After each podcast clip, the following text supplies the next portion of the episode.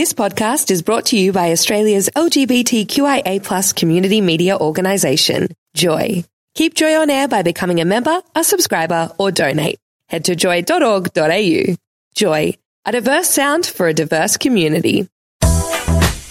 Tom and Warren on Joy. Good morning, Tom. Good morning, everyone. Hello, Melbourne. Good morning, Melbourne. We all got over our hangovers from our, our like public Yeah, holiday. That's right. You went to the Melbourne Cup. Well, I technically didn't go to the Cup. What do you mean you technically didn't go to the Cup? I didn't go to the near the race course. I just went to all the pre parties and after parties. And was it good? Um, I went to a seven a, seven a.m.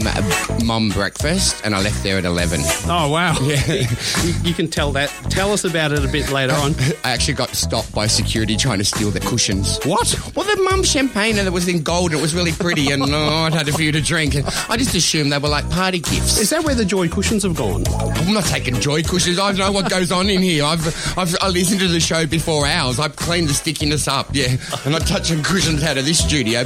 Tom, what would you say if I told you that bringing back a woolly mammoth could solve climate change? Oh, you mean like the big elephant with the, with the, big, hairy hair yeah, elephant? the big hairy thing that was. it- Um, we, we have enough troubles bloody protecting the poor elephants that we have in this world. Why are we worrying about bringing back ones that were extinct thousands of years ago? well, they they roamed the earth four thousand years ago. Okay, well, I knew it was a while ago. I wasn't here. I mean, I know I'm old, but Well, I'm not apparently, old. apparently in the Arctic, the permafrost, which has laid dormant for thousands of years, is starting to thaw out. And if it thaws out, there's going to be about 1.3 trillion tonnes of carbon dioxide release, which is more than double the current amount.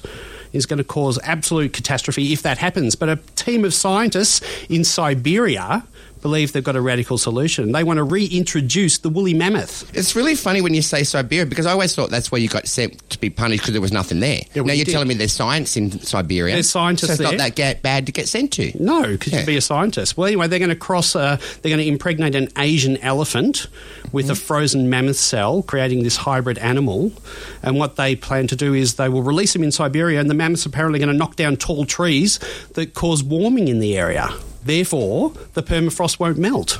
So the, now you're saying the trees are the cause of the permafrost That's what they're melting. saying, which I don't understand. But they're saying because because it's shielding the earth and it's creating this warmth, it's causing all this permafrost to melt, which could release all this gas. This- Which is really bad. And do they realise how much an elephant farts? And then you're going to have a woolly mammoth. I mean, They will have to we're bring- creating more greenhouse. You know? It's like that nursery rhyme. What's that woman? She swallowed the spider to catch She the swallowed a fly. She- that's yeah, right. and then she swallowed the spider. Then she swallowed like mice, and then the dog and the cat, and yeah. That's right. So we'll have to just keep reintroducing animals to eat the animals that are meant to be solving climate change. No, but that that makes the, how stupid are we as people? Worry about protecting what we've got, not trying to drag drag something else back. Have they not watched? Even I've watched Jurassic Park. Do you know what happens when you muck Yeah. with that thing?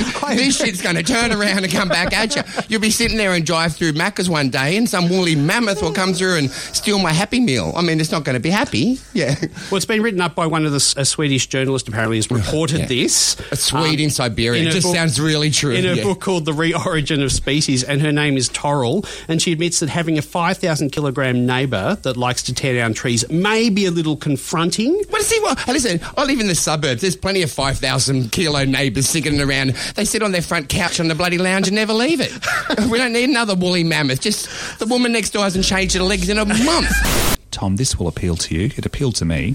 A presenter at the China International Import Expo captured great attention yesterday with an unusual device, a robot that can apply a person's makeup. Oh. A oh. video filmed at the expo in Shanghai shows the robot arm applying makeup to a female mannequin head, and the robot arm uses mascara, brushes, and a variety of makeup tools to apply the makeup to the dummy's face. Well, that's, do you say I need makeup, Mr. Rattle? No, but wouldn't it be good if we got one that shaves? Oh, that would be good. Like a robot Yeah. that just shaves us. Warren, not you. 'cause If I- if I had a beautifully magic- manicured beard, If I had a magic robot arm, there there are other things Oh, I'd what rather was- prefer than, oh. than applying a bit of. And that brings me to the weather. Tom, you went to the Cup. Well, I went to the Cup Days, so we're going to talk about my running with the Badger. what What do you mean? The, hang on, where'd you go first? So I went to a, a morning breakfast champagne by Mum, Right. which was very nice. And then By your mum? No, Mumm champagne. Oh. you know the Mumm. You know the yeah. It's so nice. It's really nice. It's the Mm. best thing to drink at seven a.m. If you're going to drink, let me tell you, go for the good stuff. Yeah, it doesn't affect you like that. Anyway, so we did that. I got drunk enough that I put on some swing. I pushed some angel woman off that was blowing bubbles so I could swing on it. Is there footage of this? I think there's There is footage not- of me trying to hang on, but Oh, it's on our social media. God, Andy's already not. put it up. Oh God, I hope not. Anyway, Oh. so we go through and we had fun. We did Mumm, and then we were meant to leave. And then did you see the weather? come weather through? was so So bad. So we just stayed there until eleven o'clock, and I got drunk enough that I thought I was going to start taking memorabilia. Like I said, I got stopped and asked not to. So, I went, oops, okay, we did it. Because you tried to take the cushions. Crown, how lovely were Crown. So we had the most beautiful room in Crown, and we went off. But we went to the after party on the roof of Crown. Right. Yeah, in the big marquee. So you didn't go to the races at all. No, look, this is going to make me sound hypocritical here. I don't like horse racing. I mm. find it very cruel. I find it horrible. I, I just don't get the concept of, of people, and it's the whole betting thing as well. I mm. don't like.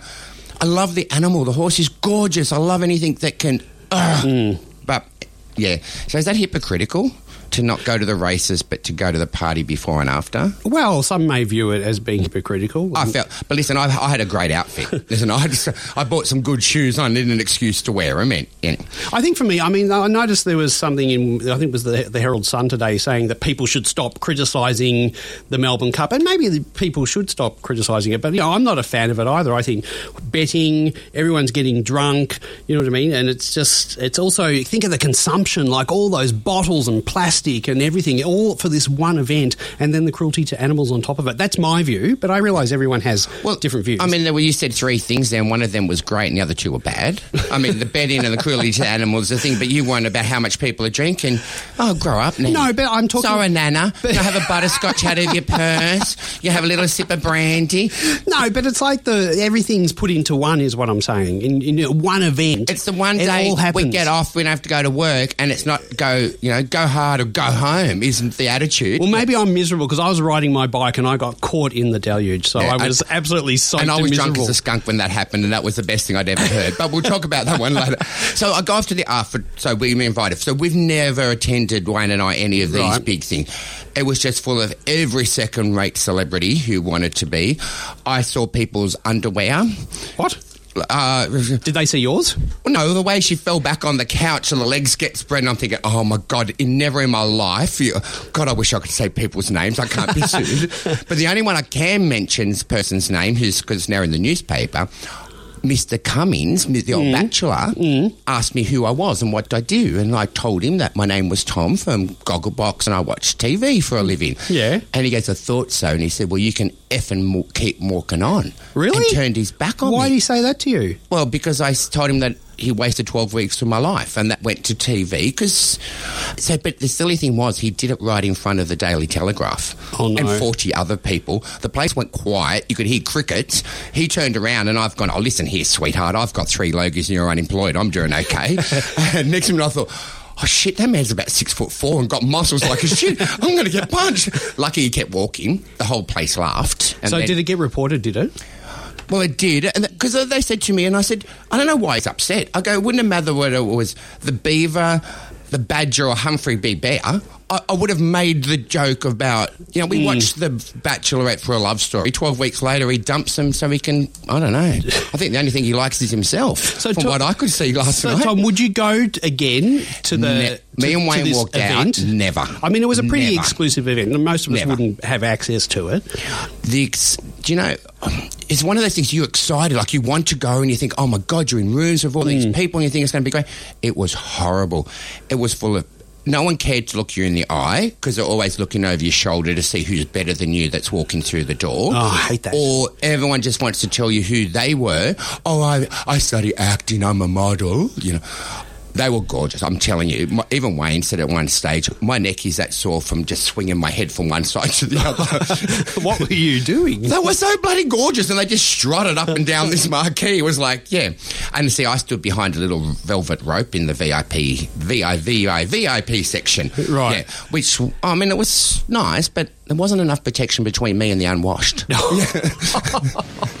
Hey, what? I asked the apprentice for a drink, and what has he bought me? I said I need a gin and tonic for my sinuses, and he's bought me What do you mean coffee. for your sinuses? I was reading a medical journal and it said gin and oh. tonic is good. And I've got sinus problem. You heard me. I had to blow my nose. What a load of ru- you read that? That's been doing the rounds for ages. People saying, "I have a gin and tonic because it cures Listen, hay fever." I have a prescription from my doctor in my back pocket that says that I'm allowed to drink gin and tonic for cynical reasons. That's a load of rubbish. oh, is that? Absolutely. All the gin doesn't have um, the histamines in it. That's all, and it doesn't. You know, people don't necessarily get an allergic reaction to it. That's all that is. The people are and people are going around saying, "No, you have a gin and tonic, it cures hay fever." That's been doing the rounds for about a year. Well, it cures my hay fever. well, actually, no, it makes it a lot easier to look at you in the morning. Wake up with Tom and Warren, Thursdays for breakfast on Joy. Tune in to 94.9 in Melbourne. Stream live at joy.org.au or download the Joy app. Available via podcast at joy.org.au on iTunes or your favourite podcasting platform. Joy Podcasts, where you want them, when you want them. Thanks for listening to another Joy podcast brought to you by Australia's LGBTQIA plus community media organisation, Joy. Help keep Joy on air. Head to joy.org.au. Joy, a diverse sound for a diverse community.